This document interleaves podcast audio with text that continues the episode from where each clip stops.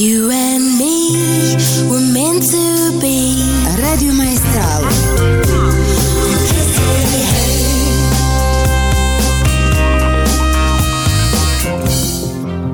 Čitam, čitaš, čita, čitamo, čitate, čitaju, čitaš, čitaj, čitajmo, čitajte. Nove knjige na Radio Maestralu. Svakog četvrtka u 16 sati s nama je klub knjižara Đardini 2.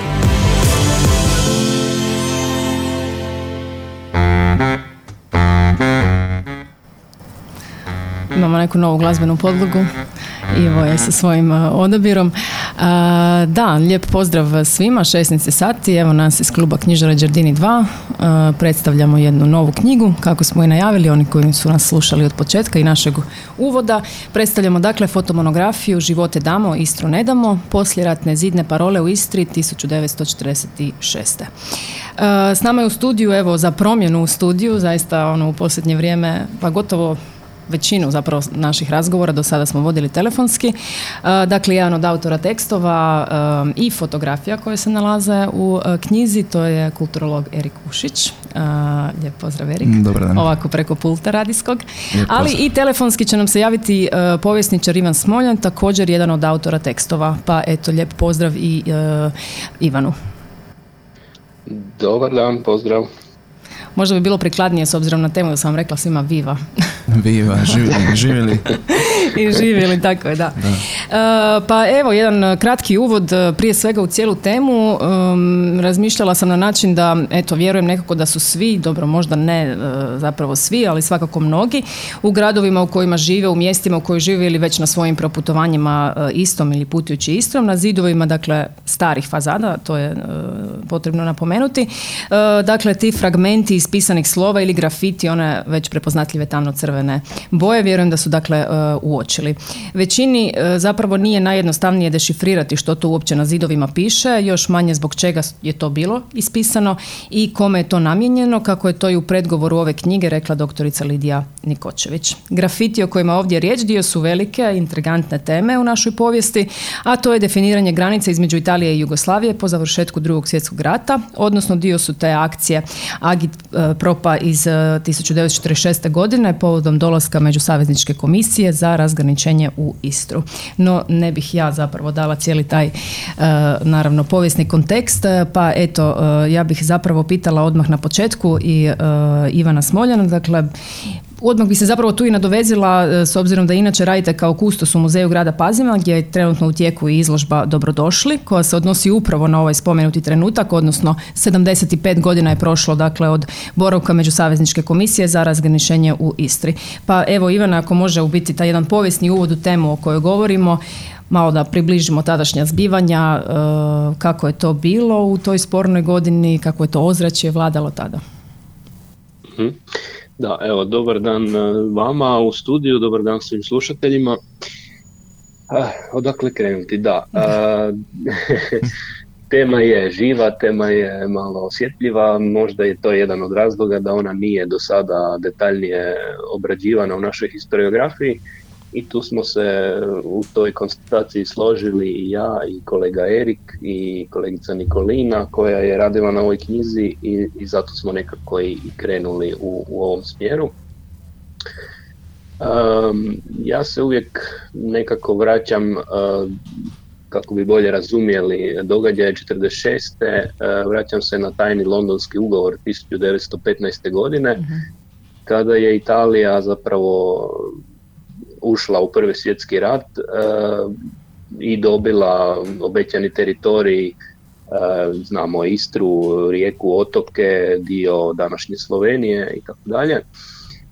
1920. Rapalskim ugovorom je to e, potvrđeno, taj teritorij i nakon toga 22. fašizam i službeno je preuzeo vlast u, Italiji i znamo otprilike kako je to mhm. izgledalo u Istri, tako da evo u takvom e, ozračju kada se sve slavensko zatire, mijenjaju se imena, prezimena, nazivi ulica, zabranjuju se škole, kulturne organizacije i tako dalje.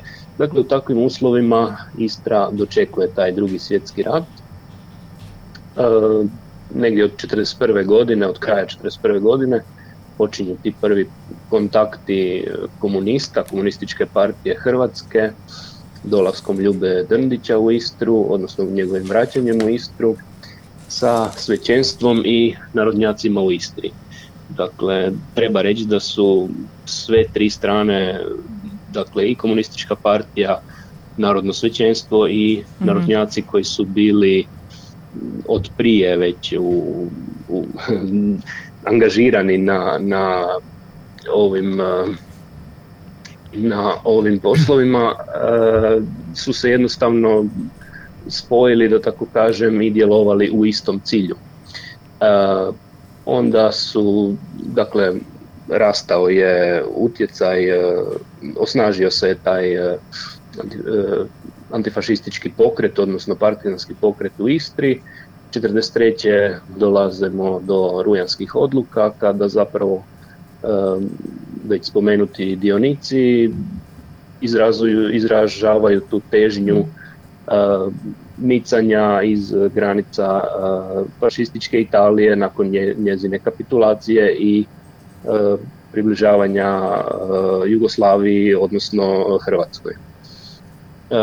Tada je opet naslijedila jedna dosta tamna epizoda kada Njemačka šalje svoju, svoje vojne trupe u Istru, znamo kako je to ovaj, opet izgledalo, e, sela su spaljena, stradaju nedužni civili i tako dalje, da bi ponovno rasa vojna moć Narodno-oslobodilačke vojske koja je u prvim danima svibnja izbila sve do Soče e, i u Trst e, prije, prije ove novozelandske, odnosno savezničke vojske. Tito je već tada bio e, svjestan da, odnosno već 43. godine je bio svjestan da samo što većim vojnim uspjesima će, će uspjeti dobiti što bolju poziciju za kasnije diplomatske pregovore za teritorij zato i je ta, ta vojska došla do, e, do tu. I evo, formirana je tada dakle, Morganova linija, teritorij se dijeli na zonu A i zonu B i e, negdje u rujnu 45. osnovana je ta međusaveznička komisija za razgraničenje koja je u ožujku 46. posjetila e, cijeli teritorij Julijske, Julijske krajine. I tu otprilike onda u biti kreću pripreme jugoslavenske strane ne, za, za dolazak e, komisije. Teritorija je, kao što ste sad spomenuli, podijeljen na zonu A i na zonu B. Možda da nam približite malo i taj to ovaj, razdjeljivanje po e, zonama e, i ta priprema u biti je uključivala dakle to masovno manifestiranje na ulicama, ispisivanje parola i grafita do kojih ćemo sad u principu i doći i koja je glavna tema ove fotomonografije. Da, da, evo, puno sam pričao, zapravo sam još uvijek na uvodu. Da, e, dakle, sad povijesti. da, takvi smo mi povjesničari. Ovaj, e, da, dakle, u zonu A je spadala Pula, što se tiče same Istre, i onda teritorij malo nešto južnije od Trsta i istočnije, onako za okruženje taj Trst i prema sjeveru nešto istočno od Gorice, dakle tu, tu, je, tu je išla Morganova linija. Zona B, dakle Istra i današnji slovenski teritorij. Ozračje u, u zoni A i zoni B naravno nije bilo jednako. Mhm. U zoni B je stanovništvo bilo većinski slavensko, dok je u zoni A se ok, bilo je većinski talijansko, no ono što je važno reći, tu su se isklonili e, bivši fašisti, bivši vojnici koji su i dalje izvodili diverzantske akcije, mhm. tako da tu je dolazilo do puno više ono brisanja parola, međusobnih fizičkih sukoba, paljenja zastava i tako dalje. Došlo je i do e, ljudskih žrtava u Trstu 10. ožujka 1946. policija je ubila dvoje ljudi, dvoje pro-jugoslavenskih demonstranata. Kada su dakle, pro-jugoslavenski demonstranti e, izvjesili zastavu u Škednju, to je predgrađe Trsta. Policija je došla sa naredbom da se ta zastava skine, što su ovi odbili i došlo je do naguravanja, pucnjave i kažem dvoje ljudi je smrtno stradalo. Nakon toga je u Trstu došlo do nekoliko dana za redom je sve stalo, da tako kažem, došlo je do velikih e, štrajkova potpore.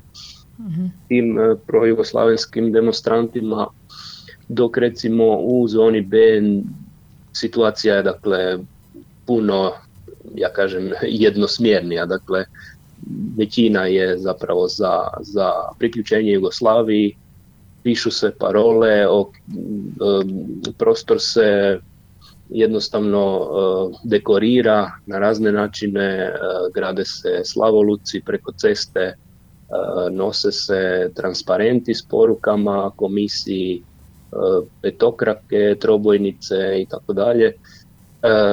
I da, važno je, važno je reći da sve to nekako sa vrha pod navodnicima usmjerava i dirigira Agitprop, mm dakle odjel pri vladi Jugoslavije, odjel za agitaciju i propagandu. E, pod njihovom e, jurisdikcijom bilo je sve, od kulture, manifestacija e, do uređivačke politike novina i tako dalje.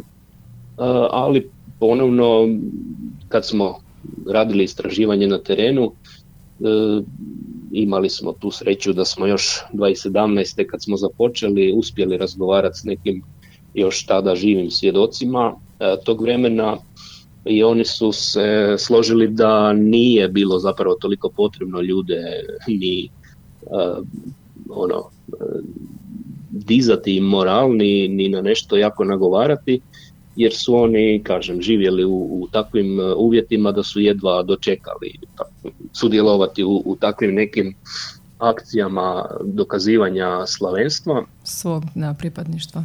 Pitanje je zapravo koliko su te grafiti imaju samo taj propagandni ovaj, kontekst ili to takvo iščitavanje.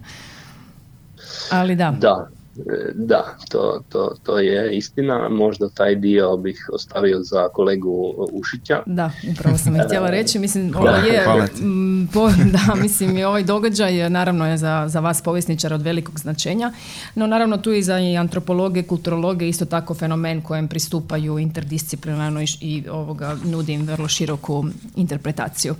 Um, dakle, ovi grafiti i popularno možda parole e, su zapravo tvoja tema, Erik, tema tvog doktorskog e, rada. Um, inače si rođeni vodnjanac i doktoranci mhm. dakle, na Fakultetu za društvene znanosti sveučilišta u Ljubljani. Uh, tvoj središnji zapravo fokus tvoje disertacije je u biti um, pronalaženje, istraživanje uh, preživjelih grafita. Dakle, ovo što se još uvijek sa zidova uh, može iščitati ta povijest o kojoj mi ovdje govorimo, o kojoj smo zapravo sad upravo dobili jedan odličan sažeti uvod.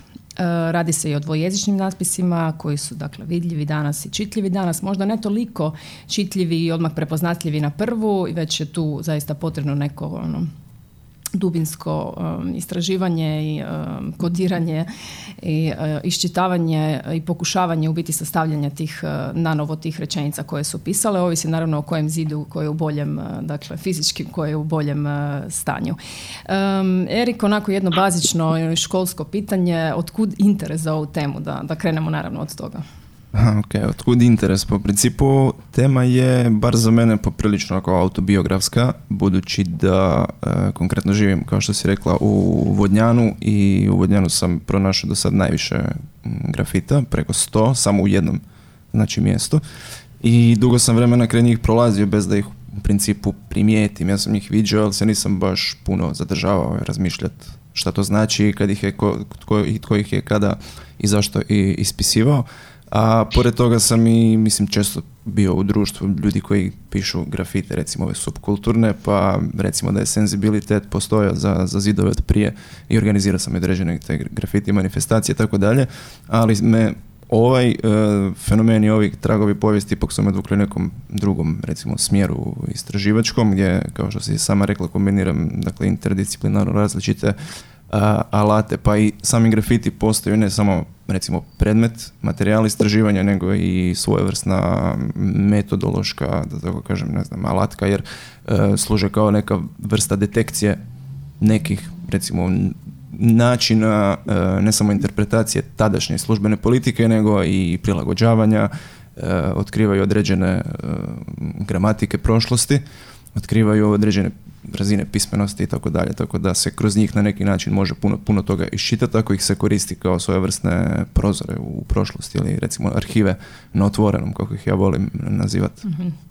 Pa da, u biti, mislim, tvoj istraživački rad je uglavnom terenski. Mhm. To je možda ovaj primarni izvor, što je nekako naravno i uzbudljivo. Poprilično. Mislim, I, pogotovo na početku. Da, da. Uh, ispravim ako stvaram, ali ti si već na trećoj godini, čini mi se, da, već je tu Ovaj, doktorskog studija, pa tu je već negdje otprilike cijela Istra i propješačenja. Pa je, do, dobar dio. Ili barem veći dio, pa da, Kako, kako to onako teče to istraživanje? Ovaj, nije ni to uvijek puno, ni jednostavno, zapravo ni malo mhm. jednostavno, ali da, kao što sam rekla, uzbudljivo sigurno i nudi ono neku živu detekciju na mjestu, mhm. na samom mjestu. Mhm. Pa mislim u svakom slučaju se obila obilasci Istre pretvaraju sasvim neko drugo iskustvo od recimo nekog klasičnog obilaženja e, i koliko god da se misli da poznajem Istru, tijekom ovog istraživanja sam shvatio da uopće ne, ne poznajem Istru. E, recimo da sam u recimo dvije i pol godine terenskog rada prošao sigurno barem tristotinjak mjesta mhm. po Istri, recimo ne znam koliko ima sve ukupno mjesta, zavlačio sam se svugdje i svagdje gdje stvarno mislim teško uopće zamislit da postoje neka, neka mjesta u Istri, ja sam se stvarno tu isto iznenadio, tako da i sa osobnog nekog recimo, da tako kažem, autoetnografskog stajališta ovo istraživanje meni bilo vrlo, vrlo uh, značajno. A teren je sam po sebi nepredvidljiv, kako bi rekao, unaprijed se može tu naravno složiti nekakav metodološki okvir, ali mislim kako recimo naći e, konkretno grafite ako ne odeš u neko mjesto, selo, grad i ne prođeš svaku ulicu i pogledaš svaki zid. Naravno u svemu tome su mi pomogli i ljudi koji me znaju, ili koji su me upoznali putem i ne znam, slali poruke sa, sa fotografijama, davali mi nekakve signale gdje, gdje, gdje postoje određeni grafiti, tako da bi onda išao to i, i provjeriti. A bavio sam se, mislim, ušao sam ja malo u Ivanov teren, pa sam išao malo kopati po arhivima i tako. Da, sekundarni dio literature. Da, to sam u biti htjela pitati, osim naravno terenskog istraživanja, što sve obuhvaća mhm. i drugo tvoj istraživački mhm. rad, da.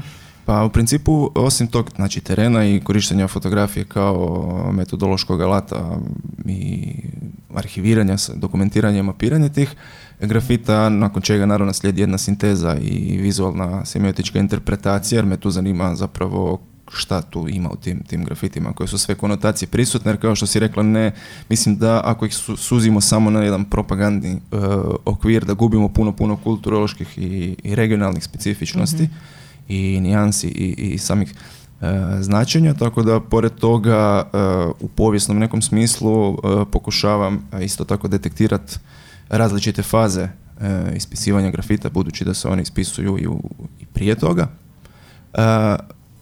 istraživao sam medije iz tog perioda, što je isto meni bilo posebno e, zanimljivo vidjeti koliko se zapravo o grafitima pisalo u tadašnjim i projugoslavenskim, a pogotovo pro talijanskim novinama, što je meni užasno bilo i uzbudljivo čitati i gledati, zapravo uočavati tu razinu kreativnosti u tadašnjoj toj polemici e, e, metijskoj oko grafita konkretno. I tu mhm. sam se još više onda začudio zašto se njima do sada nitko nije bavio, kada mislim doslovno na svakoj stranici u novin u tom periodu se oni spominju i e, recimo e, ilustriraju na određenim karikaturama i tako dalje. Za jednu stranu su ona grafiti spontani izraz naroda, a za drugi je to čista manipulacija naroda koja onako, ne znam, prodira u prostor intime ljudi jer im se piše po, ne, po kućama pa se ljude čak i poziva da brišu i da gađaju grafite mm-hmm. jajima, na primjer, i da pune, ne znam, nekakve bolončiće sa bojama i, i tako dalje. Tako da je recimo tu, tu interesantan taj, taj, taj moment. Naravno, pored toga im, e, tu su i svjedočanstva autora. Da, to, to je sigurno ono vrhunac e, nekako uzbuđenja samog istraživanja mm. kada se u principu ukažu i kada imaš prilike pričati sa ne znam kazi, kazi, mhm. kazivačicama ili e, kazivačima, odnosno baš to živim svjedocima. Da osobama koji su osobno pisale grafite. Da, Toga tom, ima, je tako? U tom pogledu mi recimo, ok, imao sam jedan, jednog kazivača koji je grafite pisao u ovom kontekstu dolaska komisije, ali mi je nekako zanimljivo bilo razgovarati sa drugih dvoje kazivača koji su pisali grafite za vrijeme rata. rata i onda čuti njihove ne, štorije iz tog, iz tog perioda od toga da se ne znam gdje mi jedan kazivač potvrdio da je konkretno koristio krv iz klaonice što, što sam ja mislio da je mit već sam bio spreman sa jednim poglavljem o, o tome. Kao na kraju mi se samo srušila teorija što je još, i, još i bolje naravno. Jer je potvrđuje dakle da to nije samo neka puka priča i koja se ne, kroz vrijeme samo na neki način bilda različitim interpretacijama do toga da mi jedna kazivačica rekla da je izdiš peta jednom nakon ispisivanja grafita bacila cijelu kantu te boje na vrata na fašističke milicije, ne, kao da bi ujutro to ih dočekalo. Tako da mislim, postoje tu te osobnih razina kao dišpet, na primjer, pa do uh, recimo implementacije službenih uh, politika i pokušaja provođenja određenih ono, ciljeva uh, oslobodilačkog pokreta. E, vjerujem da si e, pričao sa mnogima u ovih tristotinjak i više mjesta koje si e, posjetio po Istri. Kakva je ta percepcija, mislim, samih ljudi kada pristupiš sa, sa svojom temom, sa svojim istraživačkim radom i pitanjima koje već imaš pripremljena? Koliko su ljudi upoznati prije svega sa, sa temom, koliko su spremni na razgovor, koliko ih to zanima i u biti ta njihova percepcija onog što zapravo svaki dan gledaju na svojim fasadama. Ne? Pa mislim tu je stvarno jako, baš raznovrsne su, su, su reakcije. Recimo je najdominantnija ona koja na neki način pozitivno čita te, te grafite kao kulturnu baštinu, kao svevrsnu e, dakle, ostavštinu, ali iščitavajući te grafite kreće automatski u kritiku e, te trenutnog stanja i post-jugoslavenskih procesa. Mhm. E, to je recimo jedan interesantan moment gdje vidimo da grafiti uspijevaju na neki način biti triggeri za, za, za određenu kritičku refleksiju na ono što se događa trenutno, a ne samo u prošlosti. Tako da tu pitanje ne jesu li grafiti još uvijek na neki način i politički aktivni, jer nije da oni samo asociraju konkretno, ne znam, na Tita i na drugi svjetski rat, nego to da, nosi sa sobom i određene e, sklop e, vrijednosti, ideala, pa čak i utopijske e, projekcije budućnosti, barem tada. S druge strane nisam imao konkretno recimo nekih neugodnih iskustava sa, sa ljudima, možda jedno, dva put mi recimo nisu dopustili da, da fotografiram grafit na njihovi kući i o tome nisu baš htjeli razgovarati, pa do onih situacija gdje pitam ne znam, ljude koji žive u tim kućama mogu li fotografirati natpise na njihovim fasadama i koji zapravo reagiraju čuđenjem jer ih oni sami nisu primijetili godinama žive da tamo i kao ko je grafit, kao nije im bilo baš jasno i onda bi se sami sebi ne čudili što, što, što ih ja to uopće pitam i što oni to do sad još nisu primijetili, što me također bilo fascinantno jer potvrđuje koliko, koliko su ti grafiti zapravo stopljeni sa, sa, sa tom vizurom svakodnevice u, u istarskim mjestima. Pa mislim, bilo je tu naravno degustacije vina, kod nekih ljudi, pa ne znam, neko bi ti htio pokazati e, nešto što ima iza kuće, nemam pojma, neke mm simbolike od prošlosti koje nemaju veze sa, sa ovim konkretnim periodom, ali ono, odeš polevaš pa je zanimljivo to čut, pa ne znam, cijelu kolekciju neke jugoslavenske memorabilije i tako dalje. Mislim, bilo je tu, bilo je to interesantno sa ljudima. A i sa životinjama jednom je skoro pas ugrizao, ali to je... Znaš, ono, moraš se malo šuljati okolo, pa nije baš... Ovaj... Da, ući u svaku kortu. Je, je, je. I slično. Da, da. I to sve fotografirat, naravno. Da. Uh, mi idemo s jednim glazbenim brojem, This Must Be The Place, Talking Headsi, prema izboru Erika Ušića, pa se vraćamo na temu.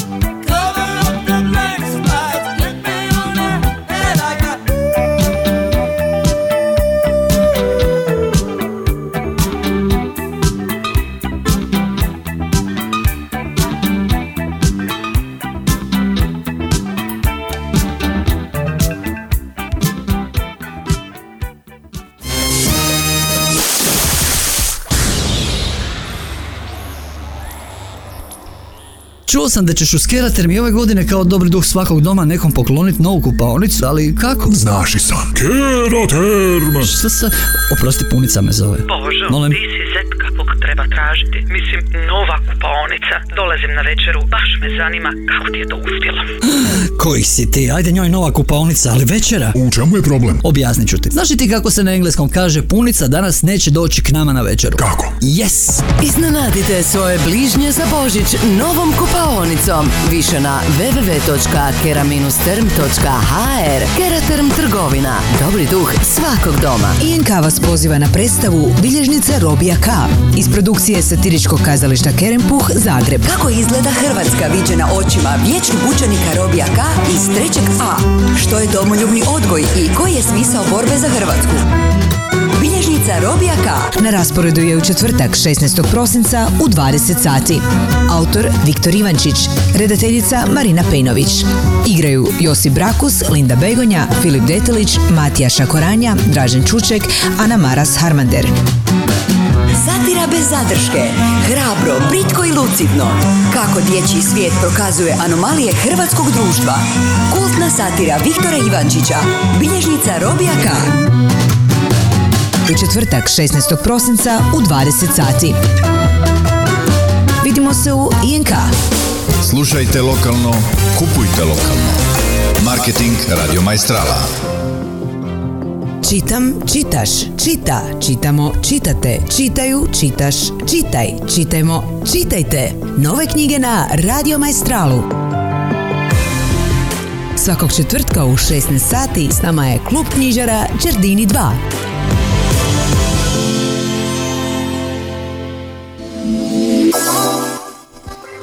E, Da, evo nas nazad e, našom e, temom e, Živote damo, Istru ne damo, odnosno predstavljanjem fotomonografije istoimenog naziva posljeratne zidne parole u Istri 1946. E, Oni koji su nam se tek priključili, e, s nama su e, danas e, u studiju Erik Ušić, kulturolog, jedan od autora tekstova u spomenutoj knjizi i telefonski, na telefonskoj liniji je s nama i povjesničar Ivan e, Smoljan.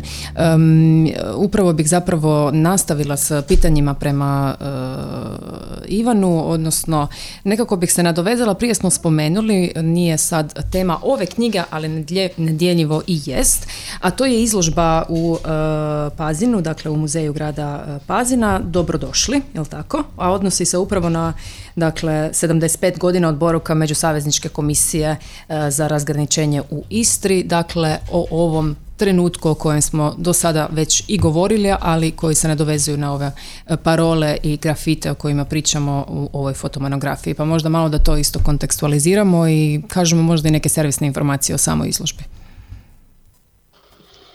E, Da, e, moram samo reći da vas malo slabije čujem nego prije. Mhm. Sad će to naš Ivo korigirati. Ok. Da, e, uglavnom, ako vi mene čujete, Čujemo. Čujemo te. ok. E, da, dobrodošli je naslov izložbe koja je otvorena u Muzeju grada Pazina u svibnju ove godine. Pa, kao svojevrsni nastavak, da, možemo i tako promatrati ovih e, naših ili mojih, ali i naših zapravo istraživanja. E, planirano je bilo da ostane otvorena do kraja ove godine, međutim zbog povećanog interesa ona je produžena sve negdje do početka lipnja iduće godine. E, mogu evo reći Super, da da, ovih dosta dana vremena za pogled, odlično. da ovih dana očekujemo i izlazak iz tiska kataloga izložbe e, za Halo? Da, Tu smo, tu smo. Aha, ok. Kataloga izložbe za kojeg je pokazao interes već e, onako dobar broj ljudi iz, iz struke, što me posebno raduje pa i preko granice u, u regionu, što se kaže. E, tako da, evo, još jedan dokaz da je tema živa i interesantna. A, njome smo, da, dakle, išli korak dalje. E, u, u, ovom, u ovom istraživanju i zgodno je upravo to što je otvorena, trebala je biti otvorena na, baš na 75. godišnjicu dolaska komisije 15. ožujka, međutim zbog tadašnjih loših e, epidemioloških uvjeta to nije bilo moguće, pa je ona otvorena u svibnju. Ono što me također veseli vezano za tu izložbu jest činjenica da je ostvarena suradnja sa ponovno prekogranična sa Muzejem novejše zgodovine e, Slovenije e, u Ljubljani gdje smo, dakle, od njih smo dobili na korištenje fotografsku građu iz tog muzeja, iz, iz ovog razdoblja i samog posjeta komisije i događaja neposredno prije i, i nakon toga i iz Pulskog povijesnog i pomorskog muzeja Istre s kojima već duže vrijeme uspješno surađujemo. A suradnik na izložbi je bio i sam Erik Ušić koji je s nama u studiju. to sam, to sam. E, pa evo, još jedan razlog vjerojatno da se ponovno vratimo ovoj temi kada izađe katalog. Nadam se da ćemo i njega imati e, u našoj knjižari, e, klubu knjižari Đardini 2 i da ćemo još jednom svakako o ovoj temi razgovarati radi svoje, dakle, zanimljivosti prije svega. Da, evo, ja bih se malo vratila u principu na, na grafite.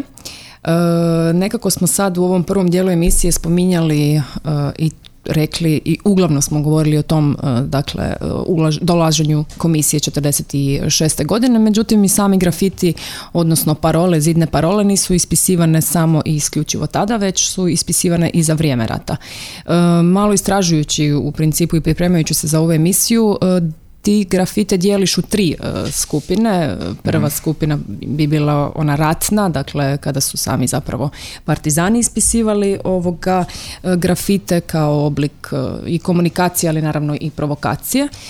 Zatim grafiti koji su ispisivani po oslobođenju određenog mjesta u Istri i naravno ova treća skupina, dakle u koju spada najveći dio grafita mhm. ova povodom dolaženja komisije. Mhm. Ne, točno, da. E, da, zapravo si dala jako dobar uh, sažetak. Sa, što se tiče, par, mislim, zanimljivi su partizanski uh, grafiti, pogotovo, mislim, teško je danas prema preživjelima razlikovati koji su točno, recimo, ratni, odnosno, kako ih ja zovem, partizanski grafiti ili, recimo, post-partizanski, ako ih tako mogu E, nazvat, iako naravno jasno je koji su grafiti posvećeni e, komisiji, budući da se i sam taj diskurs koji se e, ispisuje po, po istarskim mjestima na neki način mijenja, nakon rata dolazi do nekog čak laganog obrata, jer se na neki način pokušava i pokazati i dokazati da se borba vodila ne samo protiv fašizma, nego i za priključenje Jugoslaviji što se tiče samih ratnih grafita, tu je važno isto tako napomenuti da se oni ne, da oni ne, ne, ne prodiru prazan prostor koji je, ne znam, politički neutralan, već uh, ulaze u jedan prostor koji je već ispisan određenim ideološkim političkim tekstom, budući da znamo da su e, pod, pod fašizmom da su se gradili ne samo spomenici i zgrade i tako dalje, nego su se također ispisivali, ispisivali grafiti i pa čak i neki proto street art murali recimo sa ne znam mhm. portretima duća i tako dalje. Tako da se u tom kontekstu na neki način ovi grafiti e, ulaze u neku vrstu bitke, simboličke barem sa, sa, sa sa tim vrstom, sa tom vrstom e, tekstova. E, što se tiče oslobođenja, konkretno grafiti su tu na neki način funkcioniraju kao teritorijalni markeri, na primjer.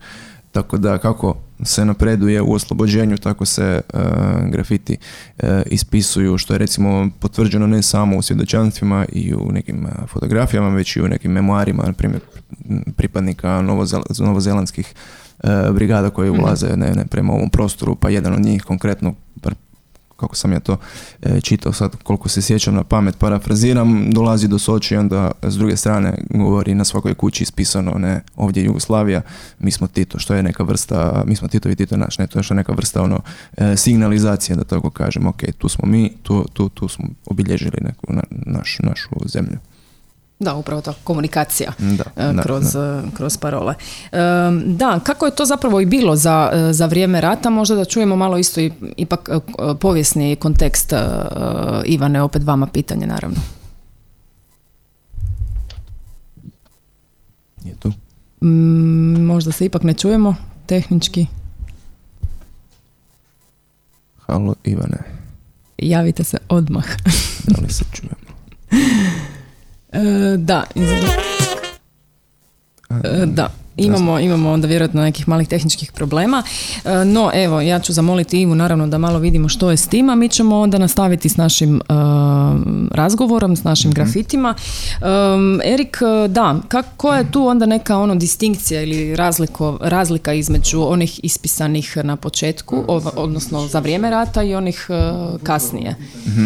E, po principu, recimo, is- grafiti ispisivani za vrijeme rata funkcioniraju kao na neki način recimo dvoznačni mediji u principu funkcioniraju dvojako i prema e, dakle faši- fašističkoj vlasti i prema e, narodu prvenstveno jer s jedne strane oni jesu e, na neki način simbolička oružja pokreta po meni su oni i jedini da tako kažem masovni mediji pokreta budući da znamo da se novine gdje distribuiraju tada kako se distribuiraju od ruke do ruke u nekoj ono, limitiranoj količini, a grafiti jednom ispisani, mislim, njih može pročitati svatko. Naravno, svatko tko, tko, tko zna uh, čitat. A s- s druge strane, e, mislim da oni na neki način i prodiru uh, u sam taj simbolički prostor, dakle na neki način su, predstavljaju subverzivne e, taktičke e, prakse u tom, u tom periodu. E, naravno grafite, osobito komunistički pokret konkretno, e, njih e, komunisti koriste i puno, puno, puno ranije. Mislim, počevši od, ne znam, 20. godina pa nadalje i u španjolskom građanskom ratu konkretno. Imamo i kod Orvela jedno svjedočanstvo u Kataloniju čas da je tada prvi put ispisao po, po zidovima. Tako da to je jedna praksa koja ima svoje neko povijesno e, trajanje, a, a u ovoj regiji, u Istri pa i slovenskom primorju dolazi do nekog najmasovnijeg ispisivanja grafita upravo nakon rata. Naravno tu je kontekst sasvim drugčiji, za vrijeme rata su oni ilegalne prakse, totalno mislim ljudi e, gotovo pa i stradavaju zbog e, Da, e, ni, ispisivanja ni malo grafita. ovaj, zabavna zapravo. Nije uopće e, Nije jednostavna aktivnost. aktivnost, da, da. sigurno nije hobi. Da. Ja, to u svakom slučaju. A nakon rata je ipak situacija malo, malo drugčija. Naravno i opet i nakon rata se razlikuje zona A, zona B. U zoni e, A, dakle u Puli, saveznici izdaju naređenje da se ne smije pisati po zidovima, i dalje se piše, pa piše i protaljanska strana, tako da tu postoji jedan drugi, vrst, oblik e, sukoba na, na zidovima. Zapravo zidovi na neki način jesu refleksije toga. E, apsolutno. E, je li se sad samo vraćam se na ove tehničke aspekte. Ivan, čujemo se na liniji, jel tako sada? Da, da, sad je bolje, sad vas čujem. E, isprike na ovom e, malom tehničkom ovaj, problemčiću. E, okej. E, da, evo, u principu nekako smo mic po mic kroz, kako je već e, Erik razdijelio e, grafite, došli do te međusavezničke komisije u Istri, odnosno kada su, e, kada je najavljena. Ne? Pa možda e, da čujemo malo o tom dijelu kako je to tada e, teklo, kada se dogodilo. Referiram se ponovno na zapravo izložbu ili gdje je stao naš razgovor. E, dakle, kao što ste rekli, u ožujku je trebalo biti kada je komisija istigla, pa eto malo, malo u, tom, u tom smislu kako je to tada izgledalo. Mhm. Da, komisija je stigla u, na, na prostor e, zone A od e, 1. do 15, o, pardon, od 7. do 15. siječnja. E, Stacionirana je u Trstu i obilazi zonu A, izuzev Pule. E, 15. siječnja u jutarnjim satima e, komisija je krenula prema zoni B. Oko 13 sati stigla je u Pazin i tu je bila e, stacionirana sve do 24. ožujka. E, Svakog dana komisija je posjećivala e, različita mjesta diljem Istre, posjetila je Rijeku, Pulu, e, ne znam, Vižinadu, e, Višnjan, e, Kamfanar, Labin, Opatiju i tako dalje. Mi smo, evo, ono što smo, da se vratim i na izložbu, možda po prvi puta javnosti predstavili jedan video uradak e, baš sa fotografijama autentičnima iz e, dočekivanja komisije, sa, sa dočekivanjima komisije. Mhm. A, dakle, tu, taj put kretanja komisije po Istri. E, tako da, evo, i m, moram reći da je to dosta dobro prihvaćeno od Nešto, publike. nešto od tih fotografija se nalazi ovoga u fotomonografiji, jel tako? Da, da, neke od tih fotografija su, su već izašle u fotomonografiji, ali neke su nama nove koje smo... Pokušavam, da, sada baš listam, pokušavam naći uh, fotografiju koja mi je zapela, to je uh, foruma Pulskog, da, da, evo. Da, je. je. Gdje se skupila masa ljudi, zapravo cijeli forum je, je bio pred ljudima.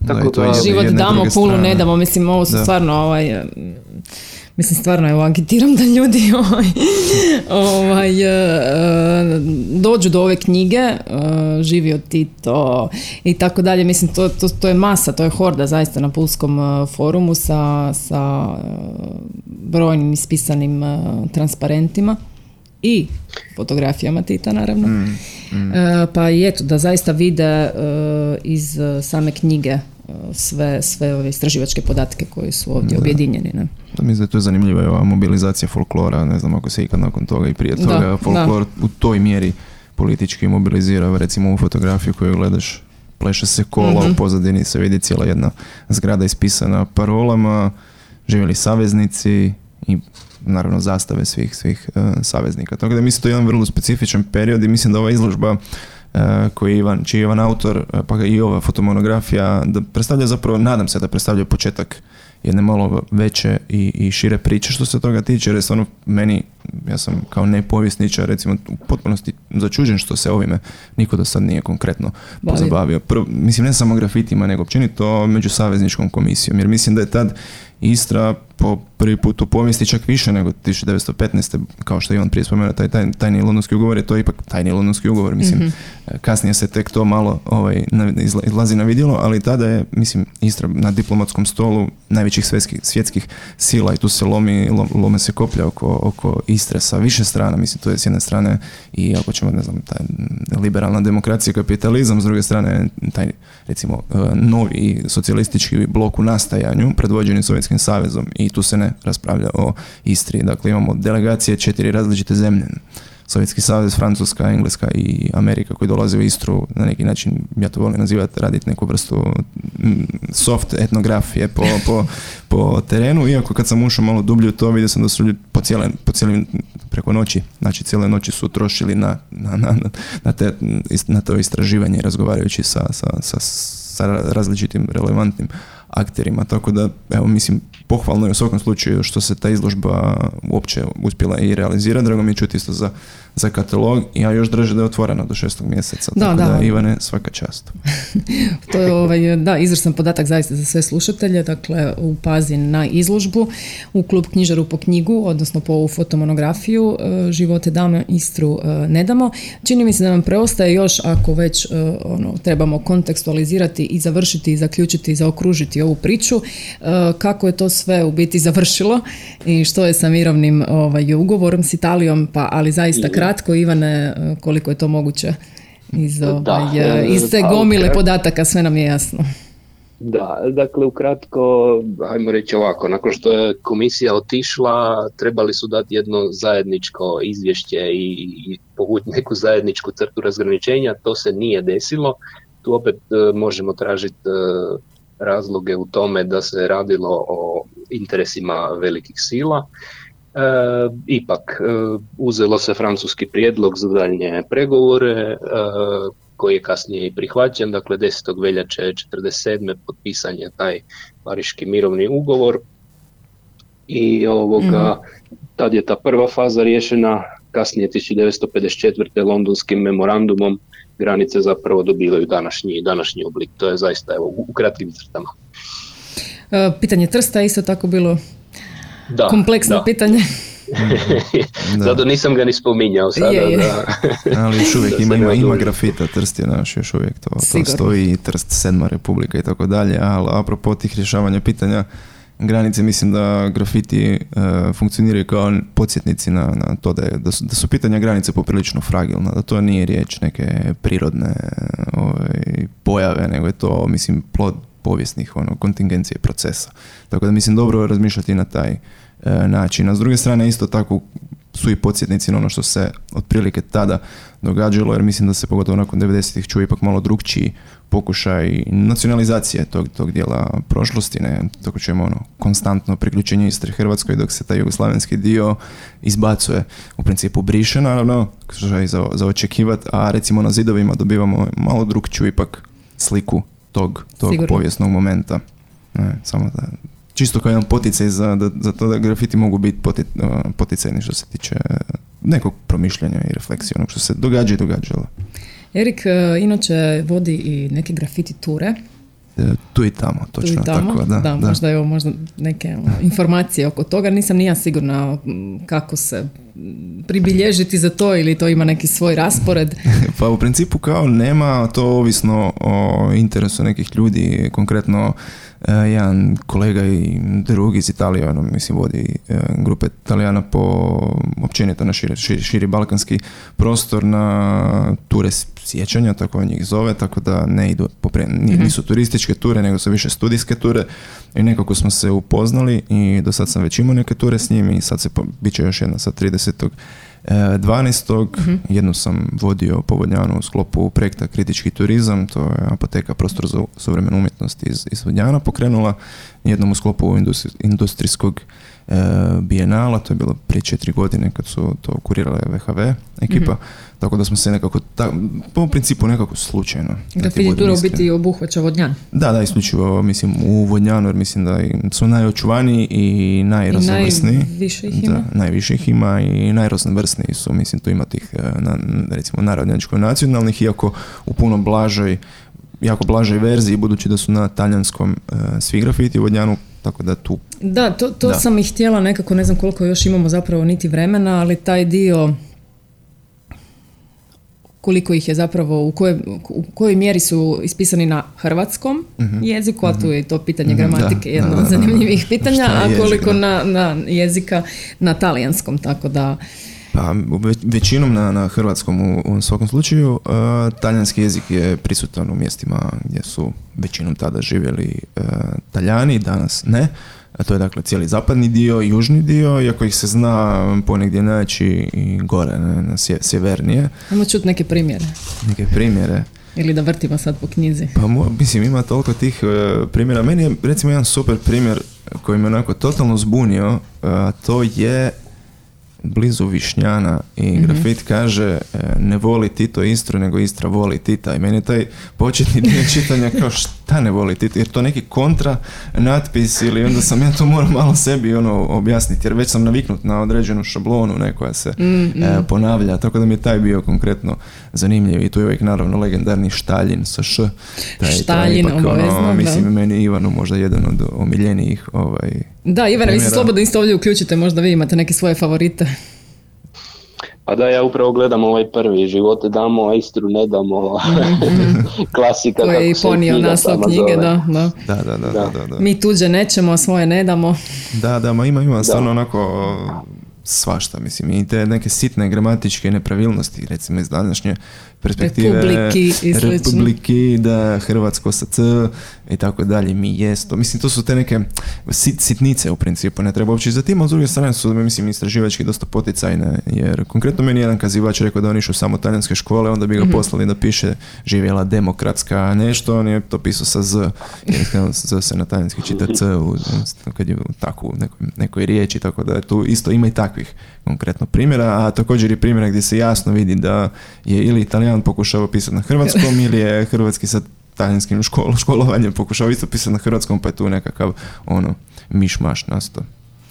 E, važi, mislim samo da smo ostali malo nejasni oko ovih tura, dakle 30.12. to traži neku unaprijed neko Pa mislim ako nekog zan- zanima nek se javi, bit će tura na talijanskom, tako da je to možda jedino. Ali ako nekog zanima slobodno mi se može javiti kad god 098 978 482. Ili samo Erik Ušić. ja ću se javiti. Zabilježi odmah. Da, da, ili ne znam, A, mo- ili može. samo Erik Ušić na Facebooku ili već nekako ćemo doći do Da. tih informacija, Možemo vjerujem. popit kavu, pivo i popričati o grafitima, nema problema. E, Hvala vam, hvala Ivane, hvala Erik. E, Mislim Hvala da tebi. smo tek zapravo i otvorili pitanje ili sva pitanja koja ova knjiga e, otvara i ova velika tema. Ponavljam još jedanput, samo u Puli ekskluzivno se knjiga nalazi kod nas u klubu Knjižari Đardini 2, dakle na našem prvom katu, u našoj knjižari među krošnjama, kako mi to već tepamo našoj knjižari. Evo, čuli smo da se da će biti objavljen katalog e, izložbe, e, pa je to m, koristim ovu priliku nekako da m, pojasnim da će se sljedeće dvije emisije, ove naše emisije Kluba knjižare, m, biti zapravo osmišljenje će biti na način da ugošćujemo nakladnike koji će nam odati ili otkriti neke nove e, projekte u 2020. godini kao nekakve novogodišnje želje ili pak preporučiti neke knjige koje su njima najdraže. E, Ivana ću u tom smislu preskočiti jer evo baš smo u biti saznali katalog koji će izaći, ali Erika neću toga poštediti. pa ovaj, eto, nekako bih završila možda sa, sa pitanjem, e, odnosno evo sa, sa Erikovom preporukom e, što čitati i u 2021. koliko još imamo vremena, ali i nastaviti naravno u 2022. godini. Pa osim ove genijalne fotomonografije, uh, može, preporučujem ako nekog zanimaju grafiti konkretno, mislim postoji sjajna knjiga Politički grafiti u izdanju Biblioteke 20. veka, autor je Mitija Velikonja. Ponovno kažem, sve izdanja, sva izdanja 20. veka možete naći kod nas. Nismo se ovo dogovorili samo da se zna, ali zaista evo ta mislim, kultna biblioteka uh, sa, bila je na sajmu, vjerujem da su mnogi primijetili, na 27. sajmu i eto mi smo to samo prebacili kod nas u knjižaru. E, bravo, pohvalno, pohvalno. Teško je doći do tih knjiga Da, tu je. kod nas, a imaju super, super e, izdanja. Tako da evo, preporučujem tu knjigu Politički grafiti Mitija Velikonja, povezana je s temom i tamo ima stvarno svega i svačega, teorijski i metodološki, pa studija slučaja. E, I to, šta sam zadnje sam čitao, recimo konkretno knjiga iz- izdana 2021. Žamor povijesti Danilo Kiš, Mark Thompson, bilo mi je interesantno. Knjiga- Frakturino, da. Da, inače volim evo Kiša, pa evo, jedna preporuka. A Day in the Life, Beatlesi, s pjesmom se odjavljujemo. Hvala vam još jedanput, čitajte i čujemo se sljedeći četvrtak u 16 sati. Hvala vama, pozdrav. Ćao.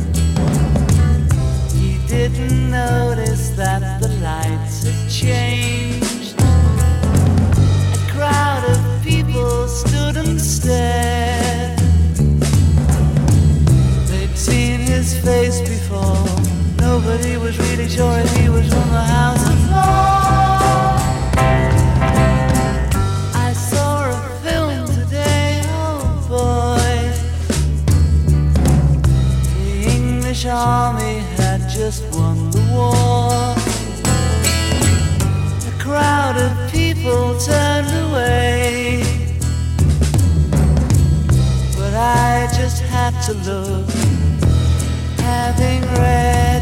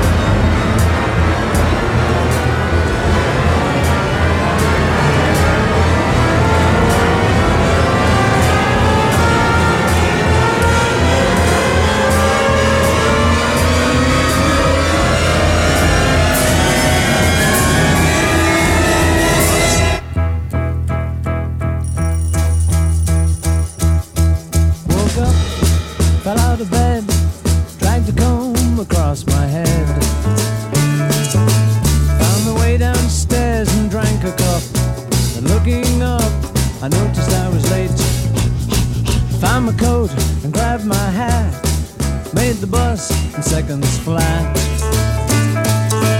Found my way upstairs and had a smoke. And somebody spoke and I went into a dream.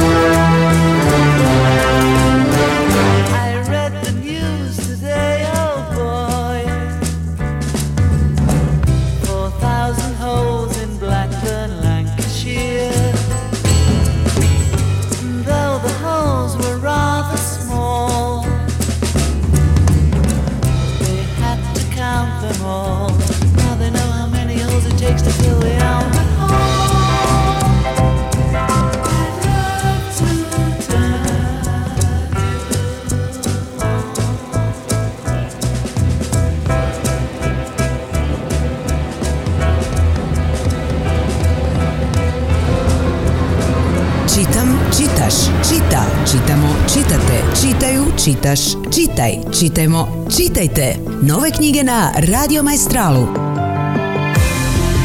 Svakog četvrtka u 16 sati s nama je klub knjižara Đardini 2.